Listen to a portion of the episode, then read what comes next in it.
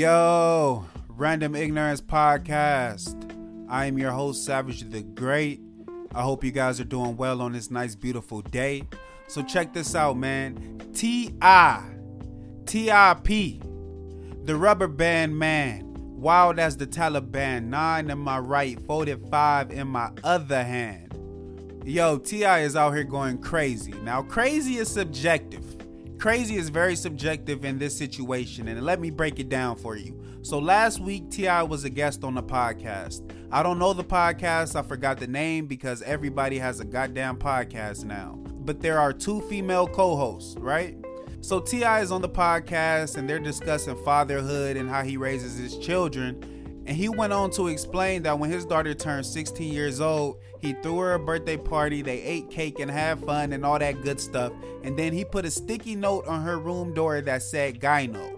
And that meant gynecologist. And that meant he wanted to take her to the gynecologist. So he went on to explain that when they got to the doctor's office, she had to sign something that gave him access to view her medical files and he wanted to take her to the gynecologist to see if her hymen was still intact. Now, if you don't know what a hymen is, it is basically the cherry, quote unquote. It is what men say, and you know, in social circles, pop the cherry. That's pretty much what it is. Pop the cherry means break the hymen. And they call it popping the cherry because usually when the hymen breaks, it is a small amount of blood, and that's how you get the term. So he has been taking her to the gynecologist since she was about 16, and she is now 18 years old, right? So he does this to make sure she's not having sex, obviously, which is fucking weird. Now, I'm not gonna say if it's right or if it's wrong, I'm gonna just say it's fucking weird. It's weird for a father to do that to his daughter because the father daughter relationship is very delicate, and you do not want to ruin that father daughter relationship because that would create a daughter with daddy issues. And you don't want to deal with the woman that has daddy issues because they're clingy they look for male acceptance in any circle they travel in. A lot of times it results in prostitution and women being strippers and sex work. I am not lying. I am not lying. Talk to a man who has dealt with a woman with daddy issues, and he will tell you they are the worst to deal with because they look to you as more than just a boyfriend or more than just a spouse. They look to you as a kind of a authority figure kind of like a rule setter, kind of like you're going to fix all their mistakes. They get clingy, they get attached. I'm telling you, talk to a man who has dealt with the woman with fucking daddy issues, and he will tell you, I'm not lying. This is 100% facts. Now, I'm going to tell you this this sounds like something they do in third world countries. It really does. This sounds like something they do in certain places in Africa and certain places in the Middle East because they treat women's bodies totally different. They treat them totally different. You got certain places that'll cut the clitoris off women because they feel like women shouldn't enjoy sex. They feel like women should just be used to carry children. They feel like women should just be used to please the man. So this is kind of in that vein of regulating a woman's pussy. Now, as a father, I can understand you not wanting to lose girl. I can understand you wanting to keep her away from STDs or giving her pussy away to any dude or, you know, her not getting pregnant, etc., etc. But there are certain ways to go about it, sir. Because I'm going to tell you, those religious girls and those girls who don't want to have vaginal sex, they have no issue having any other kind of sex, and the dudes know what I'm talking about. They give you that ass, they give you that mouth, they'll jack you off, they'll put their feet on it, they'll put they they'll put it between the crease in their arms, they'll put they'll do all that. They'll do all that, but you just can't put it in their pussy. Maybe the head, maybe one or two strokes, but you can't put it all the way in. It can't be real sex. So they like skirting around that they skirt around that whole virginity thing. So they'll be vaginally a virgin, but they done gave head a hundred times. They done had anal sex a hundred times. The shit is totally weird. Sex is real complex. That's why it's great to talk to your children at an early age, especially these days, because children are growing up super fast. They are getting super advanced they go on the internet, they talk to kids at school, they see things on TV, they hear things in music, and they are growing up super fast. Like my generation was fast, right? We had hide, go get it. We had, you know, you was kissing girls, uh, seven minutes in heaven, and all that seven seconds in heaven, all that shit, you know, all that. such and such want to kiss you. Okay, you go around the corner and kiss her and come right back. Like we had all that. Mine was a little bit different because I was getting my dick touched under the desk when I was in elementary school. Shout out to Jennifer.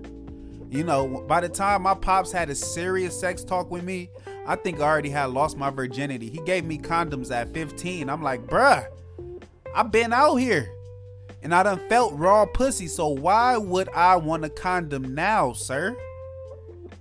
Like I don't I don't know. He might have thought, you know, this was the 70s or something. He was just gonna give me the leave it to Beaver uh Wonder Years type. It's not happening. Like I was already in some draws, baby. I was already out there, baby. But sex is real complex because there are a lot of emotions involved. You have to take a lot of safety measures. You don't want to catch a STD. You don't want to get pregnant. You don't want to have sex with the wrong person. But it's a lot of things that come with sex outside of the physical, right? I mean, of course, you got the STDs and the pregnancy scares and all of that. But it's a lot of emotional things that go with it too. It's a lot of mental things that go with it too. It's a lot of spiritual things that go with it too. Because personally, I believe every person you have sex with you keep an ounce of their energy on you. They take something from you. I personally believe that. Now, some people believe you could just run through all the women, you could run through all the men, you could have sex with how many people you want to. It's just all physical, it's just a release, etc. etc. I never was a fan of that thought of frame. That's why my body count ain't crazy, bro. Cause I always believed that sex was more than just physical. It was always something that should be shared with a special person. And I believe that was instilled in me so I believe that if you instill that in your children, they'll kind of think the same as well. But yeah, T.I., you tripping, bro. I ain't gonna say if it's right or if it's wrong. I'm gonna just say it's weird. And things like that shouldn't leave the house. Things like that should stay in house. They should be in home conversations. This is what you call oversharing. This is what you call oversharing. Like, we don't need to know how you handle your kids, man. We don't need to know that. Now it's not just on TI. Now people looking at your daughter crazy. People looking at your daughter crazy, like, hey, you know, your dad go to your doctor's appointments with you? Like, what the fuck? Y'all got some weird ass shit going on over there, buddy. Y'all got some weird ass shit going on over there.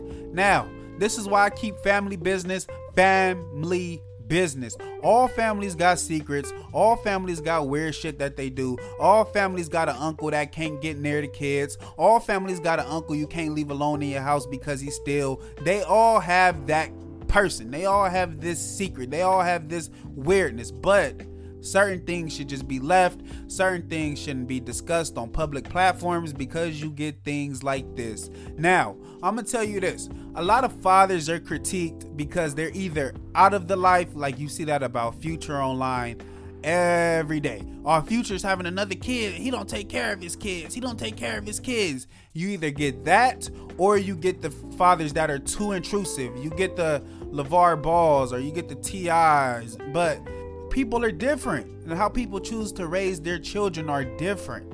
Everything doesn't have to fit to societal standards. Now, I don't believe in uh, you know, scarring your kids emotionally, mentally, physically, and all that. I don't believe in abuse. I don't believe in overstepping parental boundaries. I don't believe in none of that.